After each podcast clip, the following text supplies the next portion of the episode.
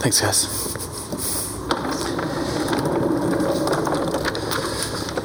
So we're going through this series called Fighting for Joy, and we're we're relating the fight for joy in the gospel to the four marks of spiritual substance we talked about in the fall of last year: the mind of Christ, self-sacrificial love, virtuous freedom, and keeping in step with the Spirit.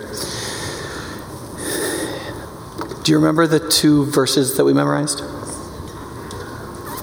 All right, First Thessalonians five sixteen, don't wait for the head of the class people to say it, say it at the same time, right? Which is, be joyful always. So good, so good. And then, what's another one? Loud, loud! Romans twelve, twelve a, and it says, be joyful in hope. Great, so good, you guys are so good. It's like the mob way of doing it. Okay, great. Okay, so one of the things to notice about these verses, whoops, I don't know if I did that or not. Um, one of the things to notice about these verses is that they're both commands, right? Be joyful always. Be joyful in hope. And one of the things that we're going to have to deal with is the fact that that's difficult for us to hear, because normally we think of joy as a feeling, like happiness, and it's hard to make yourself have feelings. It's not nearly as hard as we think it is, but it, we tend to think it's hard. And um, but whenever there's command, one of the things that's helpful to recognize is that commands are also, in a, in a way, promises. This is what I mean by that. If you, if you think about like the Ten Commandments, for example, right? The people are coming to be God's people, right? And Um, so God says, okay, this is how it's going to go, right? And so he, he does a bunch of things to make the covenant, and then he gives them these commands. And one of the commands, for example, is, is you will not steal, right? Now, that's, now that sentence actually has two meanings, right? You will not steal. The first is the, is the commandment emphasis, right? Which is like, don't steal, right? Don't be stealing. But there's another meaning, which is this: if you really become the people of God, you won't steal. You will not steal. Right? And that's really true of every commandment. Everything God says, don't do this, bears the promise, when you become the people of God, when you grow up into real spiritual substance, when faith produces maturity, you will not steal. You will not commit adultery. You will not be full of envy and hatred. You will not lie about your neighbor. You will not do any of those things, and you will do all these goods. You will be joyful in hope, and you will be joyful always, and you will be patient in affliction. And these are commands, and they're also promises spoken over us in the gospel, right? But there are things that we have to grow up into in spiritual substance, right? We have to become mature, right? And so the question that we end up asking ourselves is like, how do you do that, right? How do you how do you make yourself feel hope mature? How do you? Because essentially what this means is that the command points to a virtue, and the virtue points to a reality of character, right? Don't steal. We become the kind of person strong enough not to take what's not ours, and then we don't steal. Joy is similar, right? You, joy isn't just an emotion. Joy is the strength to be joyful in the right actions of joy, which would be something like cheerfulness, and also the emotion that goes along with it, which would be something like happiness or joy, right? And so we talked about this for, for a few weeks, that for a lot of, especially the crowning virtues like faith, hope, love, joy, they're they're very difficult to go after right directly. You'll be like, well, I just don't have any hope right now. And like, that's completely understandable. One of the reasons why so many Americans, I think, are, are increasingly depressed is because we don't actually know how to be happy anymore. Right? And what happens is a lot of the things like happiness, love, you you actually, there are lesser, more foundational virtues on which those other things sit. And if you try to be loving without, for example, having the virtue of perseverance, right? If you're too weak to stick with something, you can't love anybody, right? If you don't have self-control, if you can't keep yourself from doing stuff, well, then you can't keep from gossiping about the friend that you're supposed to be loving, right? So you can't love them. And so what, what the Bible says is you have to start with faith, right? God always says you got to start with faith. You got to trust in Jesus, and then you got to do what Jesus says, and you start with these foundational things like, in, in Romans five, it's in, embracing or trying to rejoice in your suffering, right? Because if you can do that in faith, you can like... you can start to, to to stick with it and you can persevere. But if you persevere, you become stronger, right? And if you become stronger, you won't go crazy when it hurts. Like most people, they hurt a little bit and they just flip out. And they do destructive things and they start hurting people. But see, if you've got perseverance, you can get hurt and you can be like, okay, wait, what's going on, right? And what you can do is while you're getting hurt and that hurt is in your gaze, you can elevate your gaze above the hurt in hope and see something worth persevering through the thing for. And you become, then hope makes you even stronger, right? And then hope leads to undisappointment, right? Like if you read Romans five, it says, to, which leads to hope, and hope doesn't disappoint, right? Well, what is what is a maximally undisappointed person? Right? Happy, right? Joyful. Right? You see how these things build. Second Peter one, three, three and following, especially in verse five, says the same thing, right? Everything comes from the knowledge of the one who called us, it says in verse three. But then it says, now add to your faith goodness. Don't try to be happy right now. Just add to your faith, do the whatever the good is right in front of you. Just try to do something that's good and right. That's it. Don't worry about being happy. Just do something good and right.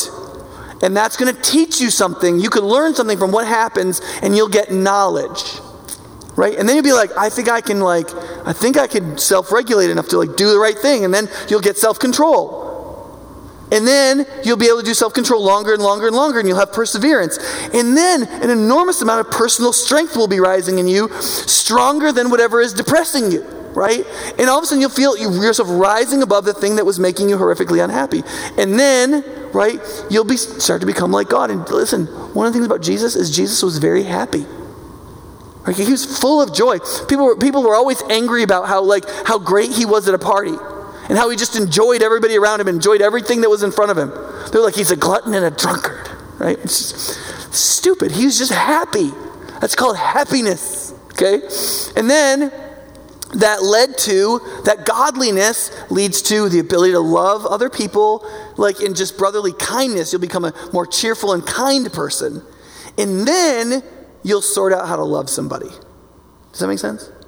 You start to approach love. You try to be, I'm going to be a really, really loving person. You're going to feel like a big failure in about twenty minutes because all the old passions are going to rise up, and angers and greeds and lusts. And you're going to be like, oh, and you're going to do something really unloving, and you're going to be a big failure. Just don't even try. Just start with adding to your faith some good and just do some good and see then if you can learn from it. You see how this works? Because if you try to just do it all at once, that's really not what Jesus wants. That's not what God commanded, right? So if you were to pile this up into like, you know, the secret formula of pursuing godliness, it would be something like this. And it's remarkably the four marks of substantive discernment, right? One is you would believe Jesus. And I don't just mean like, I believe in Jesus, so I don't go to hell. I mean like you would take the Jesus that is there, right? In his life, death, and resurrection, shown in the gospel, inscripturated in the Bible, and you would believe in the whole of him. Not just the stuff you like that he said, but the stuff that he said that you like and is comforting, and the stuff that annoys the heck out of you, and you take the whole Jesus together. You need the complex Jesus, or it's not going to work, okay? So you believe Jesus. And then you say, okay, believing in this Jesus, what does this Jesus say is the good that's right in front of me? And you do that. That's called courage, but not, it's a certain kind of courage. It's a courage to do the good, which is called nobility, right? So it's, you choose the noble, right? And then you don't let yourself get distracted on the big stuff that's far away that's clamoring for your attention. You focus on the thing that is right in front of you, the near, the small, the humble. That's what you start with. You could say that's the opposite of the advocacy fallacy. Like, I'm going to take out my phone and I'm going to tweet the end of world slavery, right? And then you're like mean to your roommate, right? The advocacy fallacy isn't you shouldn't advocate for anything. You should just be nice to the person right in front of you. The advocacy fallacy is when you do advocacy, you think that that absolves you from doing the thing that's right in front of you, which is even more important. Right? One of the reasons we have to do advocacy in the world is because everybody isn't doing the thing that's right in front of them. Right? And so what that ends up doing is it begins up ordering virtue in such a way as it builds into our character. Because remember, the goal of Jesus, we talked about this when we did this week that in the fall, the goal of Jesus is to create a people who can do all the good that he wants done in the world and in eternity with no rules. You know, that's that's crazy. Like if that, it was not, that was not Jesus' plan. If somebody said that, like if I was like in the Miss America pageant and I was like, I know it's, here's what we're going to have. We're going to have world peace with no rules. It's going to be like Amsterdam. You know, like you would be like, that person's nuts, right? Clinically insane. But yet like this is Jesus' plan, right? And it's really ambitious because God's plan for the Israelites was was less ambitious, right? Like God's plan for the Israelites was, okay, we're going to gather these people together and we're going to give them a law, but no, what? A law, but no king, right? There's no executive. Nobody has a sword to make you do it, right? You just have to be good. I'll tell you what to do. Here's the law, but there's nobody there to make you do it. You have to actually make each other do it. Right? There's judges to say, oh, that was wrong, oh, that was right. But there's no king, right? And that didn't go very well. And so Jesus takes that equation and he ups it by like a factor of twenty-five. And he's like, okay, we're going to amp this sucker up. We're going to have a people that do the good all the time from the heart with not just no king, but no rules. Right? I mean, Galatians five one says, it is for freedom that Christ has set you free. And you're like, well, Nick, that's probably freedom from sin. It's not. Read the Bible. Okay, the context of Galatians five is from the law. He says, Jesus died to set you free, not for another end. It is for freedom that Christ has set you free. That is, the end of the freedom is freedom. Do you understand? And the freedom is not freedom from sin. It is, of course, freedom from sin too. That's Romans and all other places in the Bible. But in this context, it's freedom from the law. That is, that G- God, Jesus, in his death and resurrection, is taking away all the rules. And the reason he's taking away all the rules is because rules always keep people from doing good things. Right? They limit bad things, but they also keep people from doing good things. Right? They create all kinds of unnecessary, hope, well, necessary constraints if people are evil. But if people were good, then rules would only be liabilities. Right? L- rules in heaven would be only liabilities. Do you understand? And rules in hell wouldn't keep any good from happening. Now, if we realize that, then one of the things that that points us to is the fact that this is why what God is trying to create in human beings through faith is virtue. That is, godliness from the heart. And one of the one of the issues is, okay, wait, if we're trying to make a people, like what's the only way to make a people who are maximally good with no rules without the need of a king? Of course, Jesus is king, but he's making a people who will do the good without need of a king or rules. How could you possibly do that? Right? And the answer is something like, You would you would change their character so that they were good from the heart. But how would they know what the good is? How would they know what the loving thing is? How would they know what the joyful thing is? How would they know how to orient that character? And the answer is meaning, right? The maximally good creature would know the meaning of everything.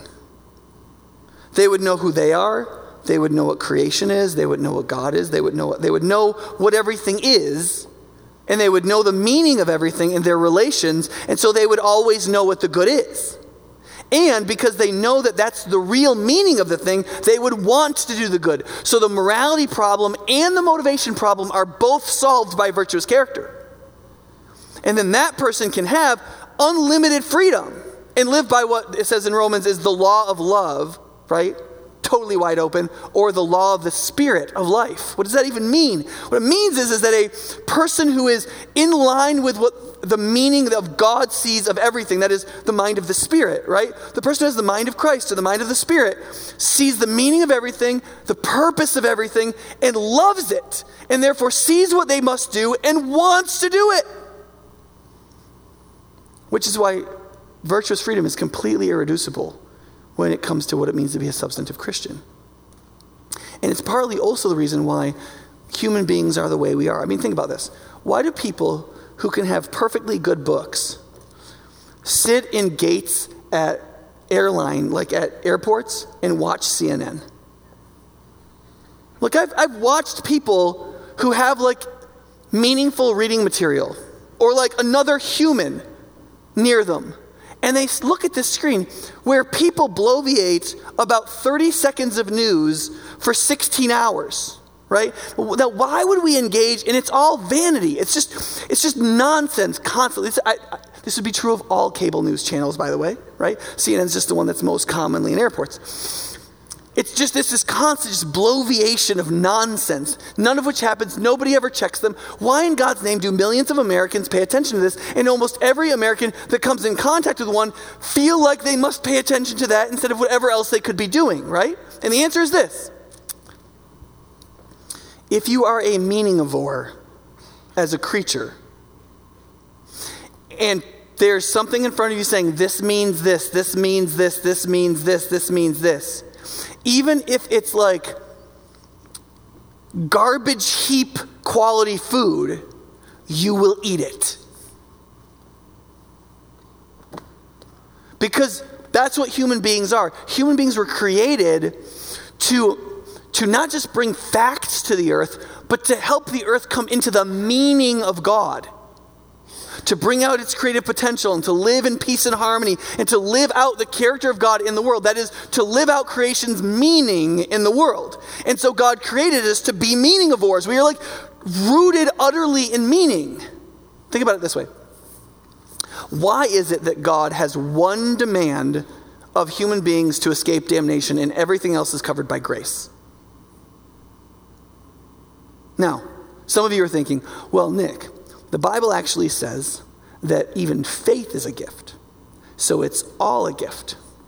And you're right, little smarty pants. But here's the problem.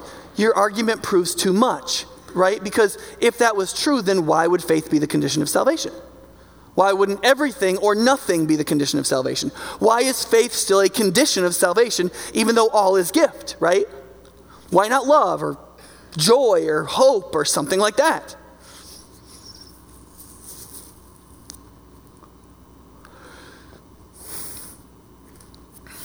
Now, before I said the commands are also promises, right?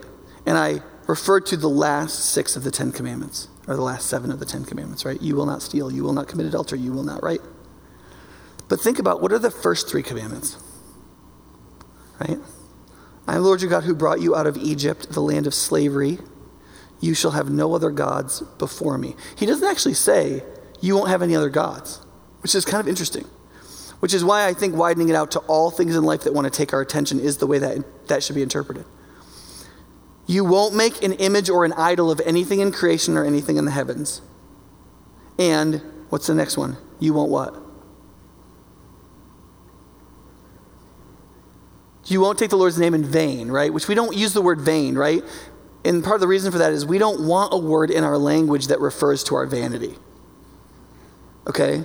So we have just like let that one go, right? Do you remember when I talked a few weeks ago about C S Lewis saying that every generation fortifies themselves very strongly against the sins they're not going to commit? It leaves themselves wide open to the ones that they're most prone to commit. So like in an age like ours, we're like really fortified against p- sexual puritanism, right? But not against, you know, sexual frivolity and fornication, right? And so we're like, yeah, listen, we're we're totally ready to make sure that we're not sexually puritan. Meanwhile, we're just like awash in licentiousness, right? Vanity's the same way. We're like, I'm so authentic. I'm so like out there, right? We're all fortified against inauthenticity, and vanity is just washing over us like an ocean tide, right? We're too like, we're too authentic. We just let all the crap just pour out into everybody else's life, soiling everything they're trying to enjoy. It's so wonderful, the authenticity. And it's just because because our authenticity is so full of vanity that we're just puking our vain authenticity out on everybody. It's horrible, right? Because Lewis is right, man. We fortify ourselves most against the sins we're in no danger of committing. And we don't even want a word for the sins we're most prone to commit, like vanity, right? But the, so think about this. Is it, okay, so if you saw me coming out of Chipotle, all right, so let's say I'm coming out of Chipotle and I'm with a friend and you hear me say, hey, God, that was a good burrito. All right, that's one option. In another universe, you see me walking out of Chipotle and I say, man, that was a good F-word burrito. Okay, now which one of those would offend you more? Right? Now for most of us, our natural emotional reaction would be the second one. But theologically, it ought to be the first by a lot. Because if I say the F word in relationship to the adjectival beauty of my burrito, then I'm being vulgar, right? And vulgarity is not good because it takes away from reverence and therefore takes away the respect other things deserve, right? Vulgarity is not good, right? But if I throw away the name of God and use it vainly with, without its intended meaning, I'm saying the meaning of the universe that is this, is this. Which is way worse. Right? Because I, I'm inverting reality. Now think about this. Why is faith the condition of faith? And it's, look, it's because God cannot remake us as creatures of meaning if we refuse to be reoriented towards meaning.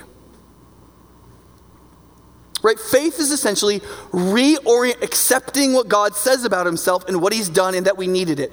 He's, he's making a claim about reality and he's saying, you need to believe this, right? And he's he's not being like, hey, I'm right and you got to admit I'm right. Like he's angry. It's just like, look, you can't be real as a creature of meaning if you don't reorient towards meaning what's really there and what everything really means. And so if you're going to be, if you won't do that, you will be damned. Like you will come apart from the inside out. You will become vaporous. You'll become less solid. All your strength will be sapped and all of that makes up your soul. You will lose your soul. And your damnation will just be me stamping it. That's it. But because you're a creature of meaning and you can't ever be anything else, you must reorient to meaning. That God is God, that nothing in creation can be worshipped before him, that his name matters, and therefore, once you settle meaning, you settle morality. Don't commit adultery, don't steal from each other, don't hate and envy each other, let each other rest, et cetera. Do you see? Right? You you could you could, can't redeem a creature of meaning without them reorienting towards the truth. And God calls that faith. So what that means is underlying the book of Ecclesiastes are at least four assumptions about meaning. One is, is that we're meaning creatures. Right, the whole book is about Solomon trying to find ultimate meaning and where is meaning, what means what, and what's meaningless and what's meaningful, right? The second is that we need both a cosmic meaning and a daily purpose. He talks about what everything means, and he talks about our daily toil and the lot of our life and whether or not we can accept it, right? And you might be like, oh yeah, I get that, Nick. I totally get that, like the daily, right? Okay, but here's the thing. Most Christians don't. Because if you're having a conversation with a Christian friend and you say, hey, why? What do you think is the ultimate meaning for why God made you or redeemed you? Most Christians would say something like, well, you know, God made me to love me and for me to love him. And um, if you were, you know, reared in the Westminster Confession, to know God and enjoy him forever. And like you would say something like that. And and then you talk a little longer. And then the, this Christian who's like setting you up for failure would say, so how do you feel about your job or your parents? And you're like, oh, my parents are so, or like my job, there's a bunch of jerks, and I just don't really like it. I wish I could get in this other business, and but I need to do a degree to do that, and I don't know, right? And what we show by how we behave and how we talk and how we feel oftentimes is that though we believe that God gives meaning ultimately and in terms of our daily purpose, it, the two don't really connect for us because we're still angry that we have to do the laundry again. Do you understand? And when that's true, our ultimate meaning and our daily purpose have gotten disconnected, right? And so then Solomon basically is teaching, he says, listen, the, what human beings do, and he's using himself as the example, is we try to come up with the ultimate meaning of everything and then to bleed that down into our daily lives. And he says that doesn't work. We are not gods. God can do that. God can look at the meaning of everything in the world, everything he's done from beginning to end, see the perfect meaning of everything, and then see the meaning of your life. All at once in philosophical purity, right? But we can't do that.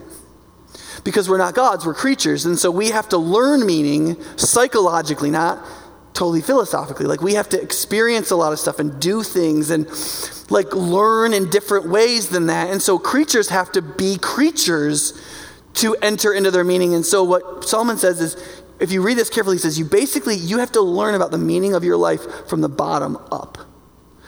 You you can't know everything there is to know about God. All you can know is that God is. And you can know whatever God has revealed about himself. In the story of history, in creation itself, in the man Jesus Christ, his death and resurrection, and how that has been inscripturated in the Bible. You can know all of that, but that's not everything. It's not everything. It's not near everything. And so you can know that, but that's all. And then you can you can live and embrace your lot and your toil in faith. And in that you can find both virtue and joy. And you can learn how to be free. Let me read a couple passages. If you've got a Bible, open it up. If you're looking at a Pew Bible, open to nine eighty-eight, right? We're half done. I promise that wasn't the, just the introduction.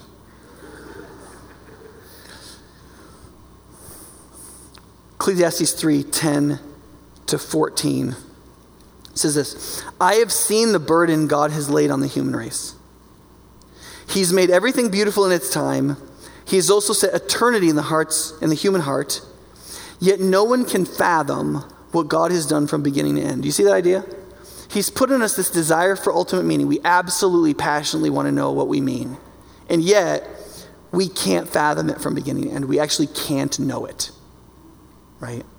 And he says, I know, so now he's going to get back to daily purpose. I know there's nothing better for people to do than to be happy and to do good while they live.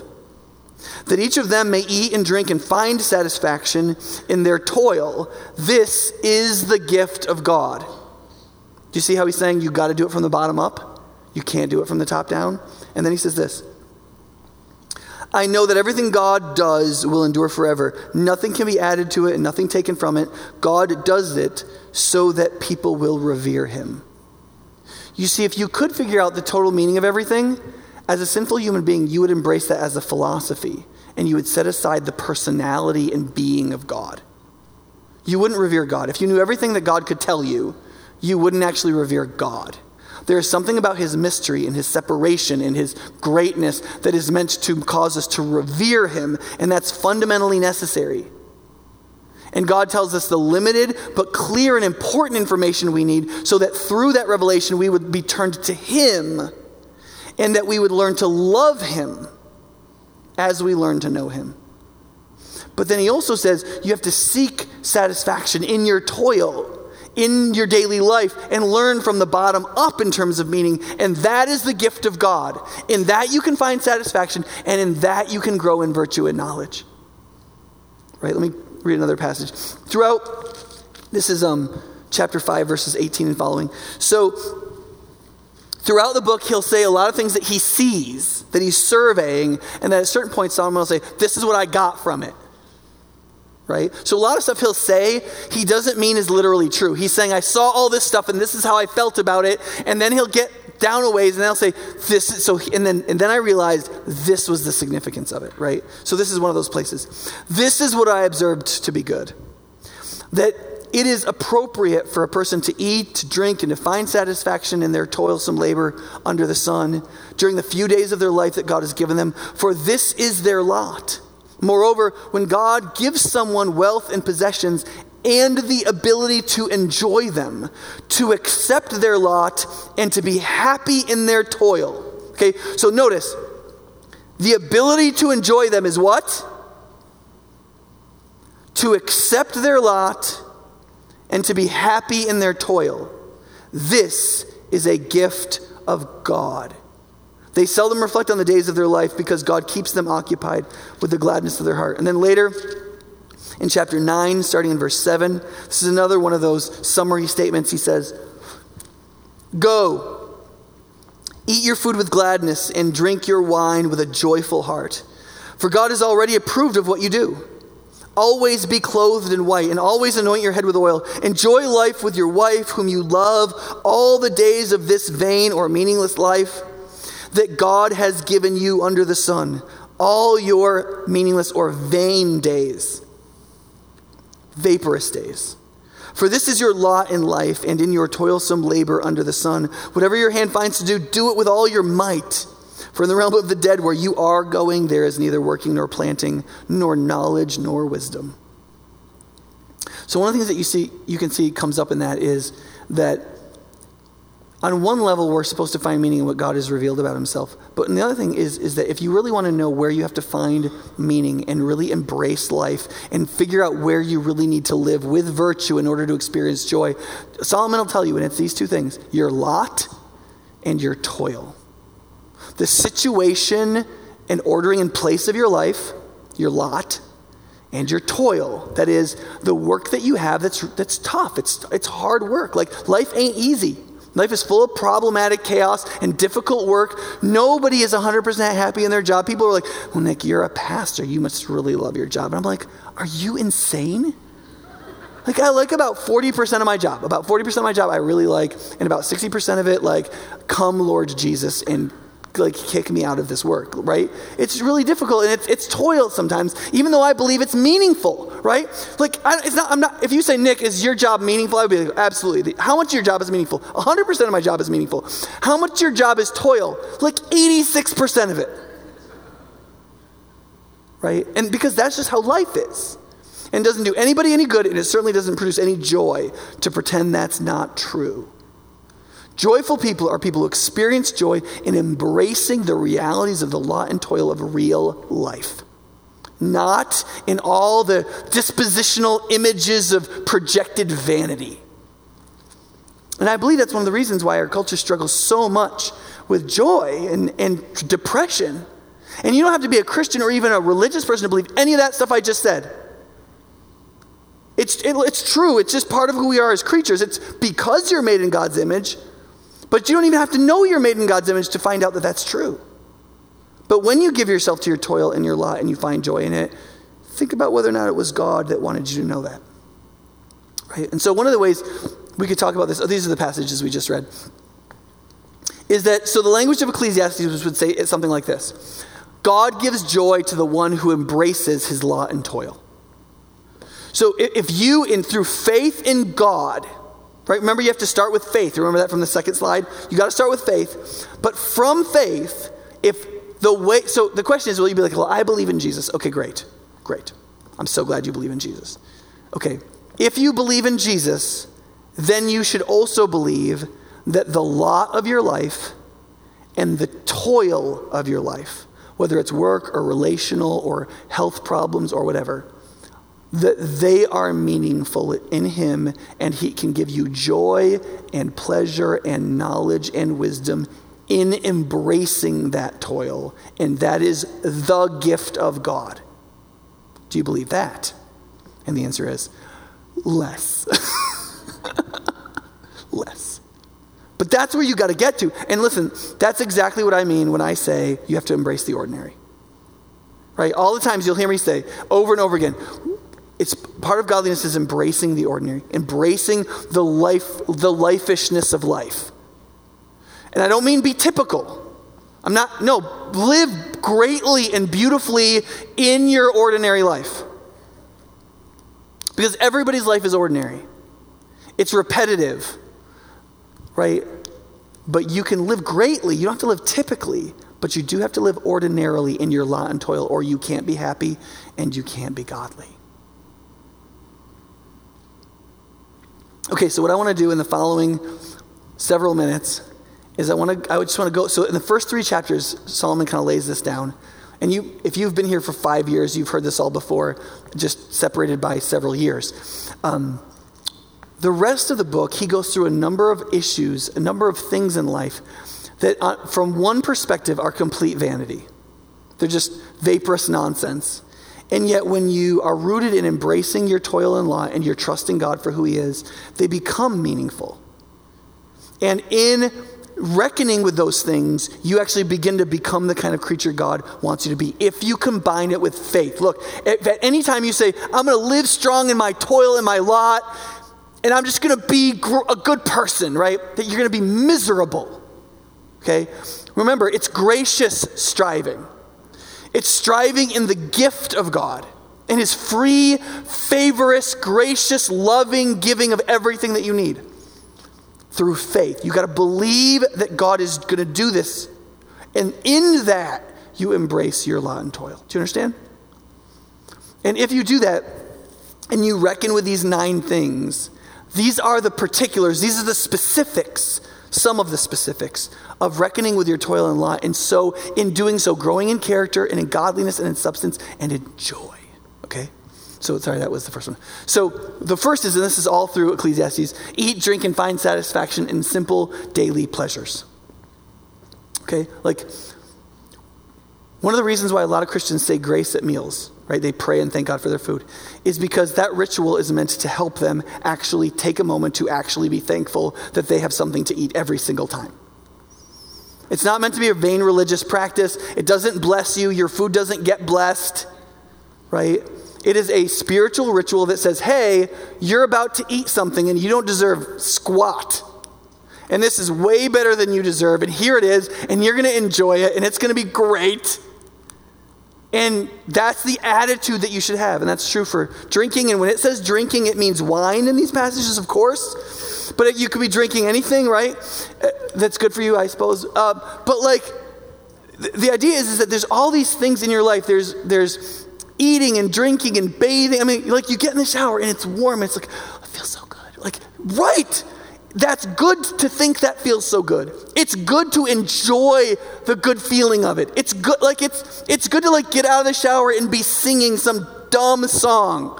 That's all. It's good to be happy. That's all good, right? You go downstairs and there's people there. It's good to just be cheerful. Just say something nice. That's all good. And if, if if it's part of reckoning with the, what's immediately there, not looking past it to what you wish you were doing or what you're going to be doing tomorrow, or what you're worried about, and not looking back at how big a failure you are or how you didn't use that decade of your life the way you wish you did or blah, blah, blah, blah, blah. It's about God is the God of the eternal present. Okay? What he cares about is right now. The presence of faith, the willingness to believe and embrace the meaning of this moment in Christ, like according to his meaning in the toil and labor of it. Do you understand? That's it, man. And like, you've got to be, being in the moment is not some like Buddhist transcendental psychological nonsense. Like it's, it's like just human life. And it's right here three thousand years ago. That's before Buddhism, right? And like, okay. Two is accept life seasons and times, right? So chapter three is um, there's a time for everything, a time to live and a time to die, a time to gather, a time to scatter, a time to search and a time to give up searching, a time to do certain things. And like, it's not always time to do the same thing. It's not always time to get in a fight. Sometimes it's time to make peace. Sometimes it's time to get in a fight. Okay? Sometimes it's time, right? Okay, so he, so the idea here is this. We all, like, God gives us enough to know about him that we can have a theology. We can have a basic philosophy about life. But, like, our life isn't a philosophy. right? Our life is this winding story with all these events happening in it.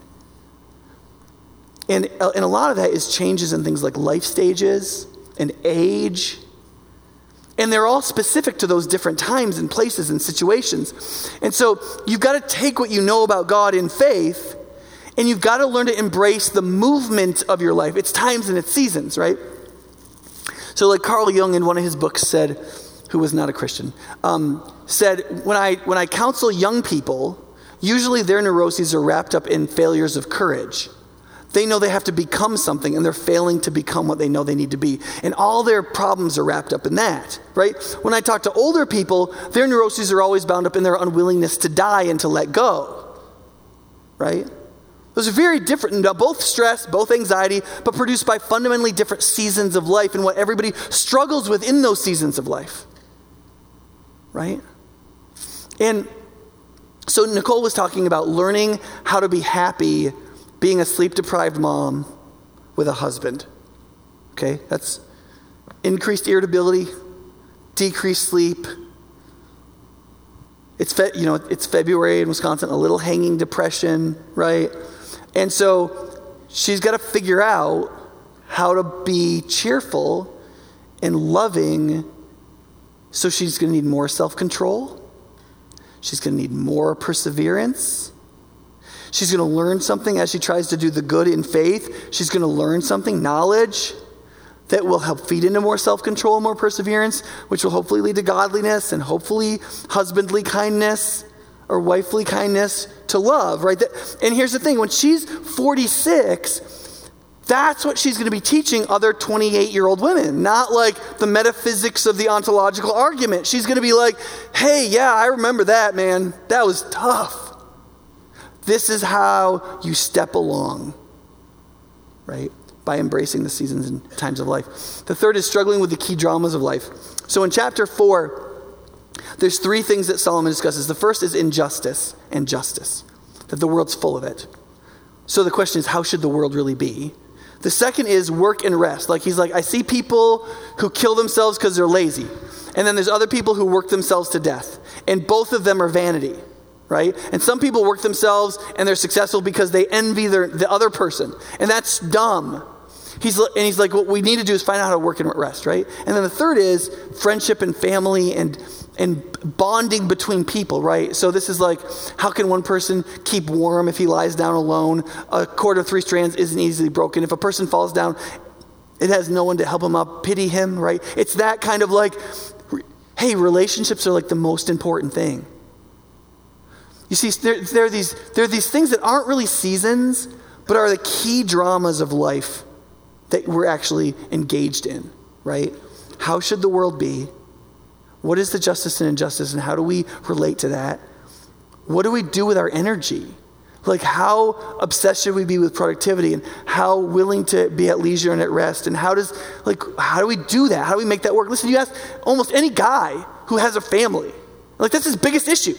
When do I stop working and be a family man? When do I when do I work harder to try to get ahead so I can provide for our future? Like it's like that's all sort. It's like a major thing, right? And then who loves me and who do I love? Who really knows me and who don't I know? And like, am I alone in the world? And or, or like, what's going on in all my relationships? Would if I fell, would anybody be there to help me up? And if somebody was to come against me and try to pull me apart, would I be like one little strand that would just snap? Or am I bound together with some other people in the same direction and, th- and that together we would hold? Right? Those are huge questions. And you have to grapple with them with passion. Right? And if you do, see, like, I've talked to people recently earlier, like the big scandal now is like um, women being sexually assaulted, like in Hollywood and all that kind of stuff, and how that happens a lot. Okay, great. You see, we, every single one of us should grapple with that, right? I got three daughters and a boy, right? Like, I talk to women all the time and, and men all the time. And, like, if, if you're a youth group leader, like, you need to grapple with that. And you'll know what to tell those girls in your junior high small group. Like, hey, don't let a guy treat you like this. And, like, this is experiences that I had. And we need to be ready for this. And this is who you are in Christ. And, listen, when you see another guy treat a guy, like we would tell our guys, look, if you see a guy acting like a pirate instead of a protector, you need to step in. I remember talking to, I think it was sixth graders. So, like, for some reason at the Christian school in sixth grade, boys start like slapping girls on the butts and like trying to touch their chests. And I'm not, I mean, I guess it's everywhere probably, right? So I always get called in to give them a talk. And, I, and I'm like, listen, if you see one of these other guys try to touch some girl like that, you tackle them and beat on them a little bit, right? And so like, you know, the, the this principal hears about this and she's like, that's that's not what I would have said, right? And, I, and I'm like, I'm like, either you're a pirate or you're a protector if you're a man. That's it. Those are your options. Either you pillage or you protect. Those are the only two things men are capable of. And so if you don't teach men to be knights, they will be bandits. Every one of them. Okay? And so like men have to teach men to be protectors or they won't. Right? And like we do that personally. Like that's right here. It's close, near, humble, immediate. It's part of your lot and your toil, right? And if we did that, we wouldn't need to tweet about Me Too's. Like that, that's beside the point, right? Like we need to get in here close, right? Okay, enough on that. Fourth is be reverent, right? So chapter. So this is like the life verse of everybody who doesn't like to pray. Because in Ecclesiastes five, like one and two, it says, God isn't God in heaven, right? And you're on earth, so let your words be few. Which is like great, because you're like, great. So prayer should be like, God, you're fantastic. Please help things to go well. Amen. Ecclesiastes five, one to three. Right? But that's not really the point, right? I mean, there is some point to that. I mean, if people are blathering on really long, just be like, hey, when you go home, read read, read Ecclesiastes chapter five, right? But it's it's that's not the, the point is, is that you need to get in your head what God really is, okay? Because nobody, you, people don't naturally do this. People, blah, blah, blah, God this, God that, I believe this, I believe, oh, oh God, you know, I'm a spiritual person, blah, blah, blah, blah, blah, blah, blah, okay? Very few people really get rooted in the fact that God is there and he is ultimately white hot, pure, and just beauty. And he loves the truth with an eternal passion. And we are accountable to him and belong to him. We were made for a purpose. And he, like, very few, like, Very few of us ever get anything like that in our hearts, and certainly not to the extent to which we could. And he's like, listen, you need to exist in the ever-present awe of the being of God and his reality. And if you do, it will change everything about your life. Literally, literally everything about your life. And it is not normal for people to do that. And not religious people, not irreligious people, not nobody people. And yet it's so absolutely critical. Or you can't really grapple with life. You'll never be able to embrace your lot or really love your toil or really get in there and know that God will give satisfaction in what is beautiful and good. You'll, you'll still be all twisted around. Right? Sorry, I have to keep moving. Finding freedom from idolatry and wealth. There's this whole section where he's like, man, people just, they want wealth they don't have. They cheat and steal to get wealth they don't deserve. They do all these things. There's this one point where he, where he says like this, okay, I want you to think right now about if you have a bank account of any kind and they were all put together, how much money do you have? Okay, I want you to have a number in your head. How much money do you have right now in liquid or invested assets? Okay, does everybody have a number in their head? Okay. Now, what good does that do you right this second?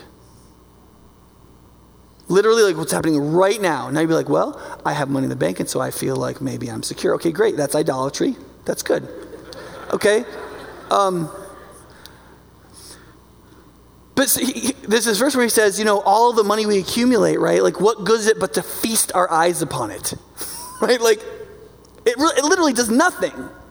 And yet it's just kind of there, and yet it somehow it comforts us. So it's drawing us into idolatry, but it's not really doing any, doing anything for us, right? And he's like, there's all these problems with wealth, and wealth is like one of the main idols of all human beings. Whether you've got a lot of wealth, whether you've got a little wealth, or whether you're in the middle and you're like trying to claw up a little further. For everybody, wealth is an issue. Different levels of wealth have different sub-idols, but the whole thing is a god. Small g, and it wants us all. And if you can't grapple with love of money, you will live in vanity instead of meaning Six is that you know that wisdom is beyond you, but it's still worth knowing, right? There's this place where he says, you know, what, you know what God has done from beginning to end, there's no way we can ever really know it, right? But then he says, but wisdom will save your life. And then he says, here's the one thing I really know about wisdom. God has, this is a, this is literally one of the verses, God has made mankind upright, and we have gone after many schemes. So his his final thought about wisdom in that chapter is, he's like, the problem with wisdom isn't that we don't know it. We're always chattering up wisdom. We just don't do it. Our hearts are not full of wisdom. They're full of scheming. And the two do not go together. And he says, what I noticed about humanity is, is that we talk about loving wisdom, we talk about wanting wisdom, and yet what our hearts are full of is scheming, and that's what we do. And so for all of wisdom's beauty, what it ends up being is vanity to us because we don't really believe it, because we don't stand in awe of God. We won't embrace our lot and toil. These all go together, right? Seventh is obey the king, which may sound weird because we don't have one right now, even though certain people are afraid that's going to happen. But what, it, what that claim in chapter eight really is about is this, is that the world has certain structures in it that you don't like and that may not serve you all the time, but they're fundamentally necessary and you have to make peace with them, okay? So like, you may not like the government, But you, but you need a government, or you have anarchy, and that's not really good, right? You may not like the police. You may be like the police, right? Well, the well the problem is, is if there's no police, that's even worse, right?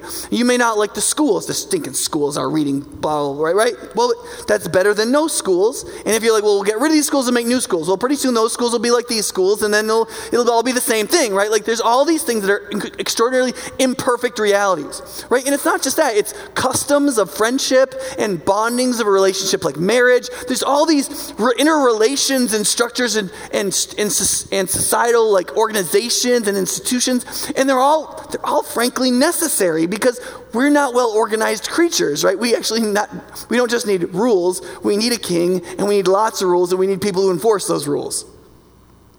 Because that's what our character is like. And so what you have to do is like, you got to make peace with all this stuff. You got to make peace with what marriage is. And what it isn't, and and, and and how you're going to interact with it. And you got to make peace with, with the police. Like, you may not like police. But like Solomon says, look, if justice isn't carried out swiftly, evil schemes enter the heart of people and they multiply. Like, you really do get a worse society, right? And so what you got to do is you got to try to help get the most noble people into these places and to grow in character so that you can, by binding together within those structures, you can push back injustice and minimize it as much as it'll always be there, and it'll always be trying to creep back. And it's only the strength of virtue within these structures of strength that can push back relatively injustice, at least for a time in a generation. And if you're successful, you'll die and nobody will remember you. But it's worth doing anyway because it's good and it's your toil and it's your lot. Eight is don't be too narrow in your pursuits or obsessed with avoiding risks, right? Like life, life is really chaotic, okay? If, if you don't think life is chaotic, you're young. Life is full of chaos and risk. And there's this one psychologist that I like who says, he said, I never struggled with people coming to me who had anxiety problems. He said, what's always puzzled me is the number of human beings that don't have anxiety problems, because the world is terrifying. It is those who don't have anxiety problems who are in denial, right? Now, that, obviously, that's an overstatement. But what, but what, what Solomon is saying is, he says, look, just don't get too focused on one thing, okay? Don't get so focused on work, that's all there is. Don't get so focused on your husband or your wife that that's all there is, or your kids that that's all there is, or your leisure, your hobby, that that's all there is, right? You need to diversify your life because stuff is going to let you down a lot, right? And so you need to have a life. You, you can't have just one friend, right? You need like five friends and like thirty okay friends. And you, you need... You need to have your life spread out a little bit because life is chaotic. And you can't be like, well, I'm so terrified I'm not going to do anything. That doesn't work because then you've got nothing, right? So you've got to face the chaos and risk of the world, embrace your toil and your lot, and trust that God is going to carry you through. But you're also going to be wise. You've got to be smart. And the way to be smart in a chaotic world with risk is not to do nothing because of the risk, but to do a bunch of things because of the risk, right? And that's the way to live with wisdom, and you got to do that. And so the question is, is your life too narrow? And you have to grapple with that. right? And then last is remember God in these things as soon as possible, right? Chapter twelve ends with remember your Creator in the days of your youth before the evil days come. Old age is not when you're supposed to remember this stuff and grapple with it. It's too late, right? It's supposed to be forming you right now. You're supposed to be grappling with all these things in the toil and law of your real life, trusting God for who he is, and in enjoying the momentary realities of your life, gaining also, in addition to joy and pleasure, wisdom and knowledge, it says. That these come together, learning your meaning as a creature from the bottom up in the world. Does that make sense? Now, we're going to take communion in just a second, which is essentially a immediate thing in our lot and toil that points to the absolute ultimate meaning of everything. Do you see the same thing? It's right here. And the, every ritual is this kind of thing. You, I could take you through with Jesus all nine of those things, right? He embraced He embraced every moment with joy. That's why people, religious people who weren't happy, call him a drunkard and a whatever. He embraced the seasons of life, right? Only of thirty-three years, only three of those years was in ministry. The other thirty years, he was busy being a kid and a teenager and a, a helper and a carpenter and living on the normal seasons of human life together. And you go through every single one of those. And Jesus embraced and performed every one of those perfectly. And because he performed every one of those perfectly, he could morally perform them on your behalf. And so if you looked at those nine things and, and just the whole idea of embracing your toil and lot, and you've been raging against that your whole life. So here's the good news. The good news is that Jesus performed that morally for you perfectly. And your sin in those things comes upon him in the cross. And his perfect work in those things is imputed or given to you. So this is not a moral question if you trust Jesus, okay? If you, through faith, will reorient towards the meaning of what you are and what God is, okay, just in faith, this is no longer than a moral question. It's a being question, okay? It's about your being and your character and your who you are and your soul and what you're becoming, and whether or not you will reorient towards the one who demonstrated fully all of your meaning, called you after him, and invited you to embrace who you're meant to be by knowing that he's the one who saved you, he's leading out in front of you, and that all you have to do is follow him and embrace this minute, the toil and the lot that you have right now, the near, the close, the humble, but to embrace it with faith. And if you do, it will grow the strength of heart that will produce the virtue of joy, which always has the attending emotion of joy and happiness. Father, as we come to this ordinance and as we embrace what you give us and as we try to turn our hearts to you, um, we pray that you would, you would give us joy and wisdom and knowledge in our lot and toil as we trust you and believe you, knowing that you are the one who accepted a lot and a toil that you did not require and that was not fitting to you. But you went way beneath us into a more difficult toil and a more humiliating lot, and you performed it perfectly. Help us to be inspired and moved and to put our trust in you. Holy Spirit, work in us now in Jesus' name.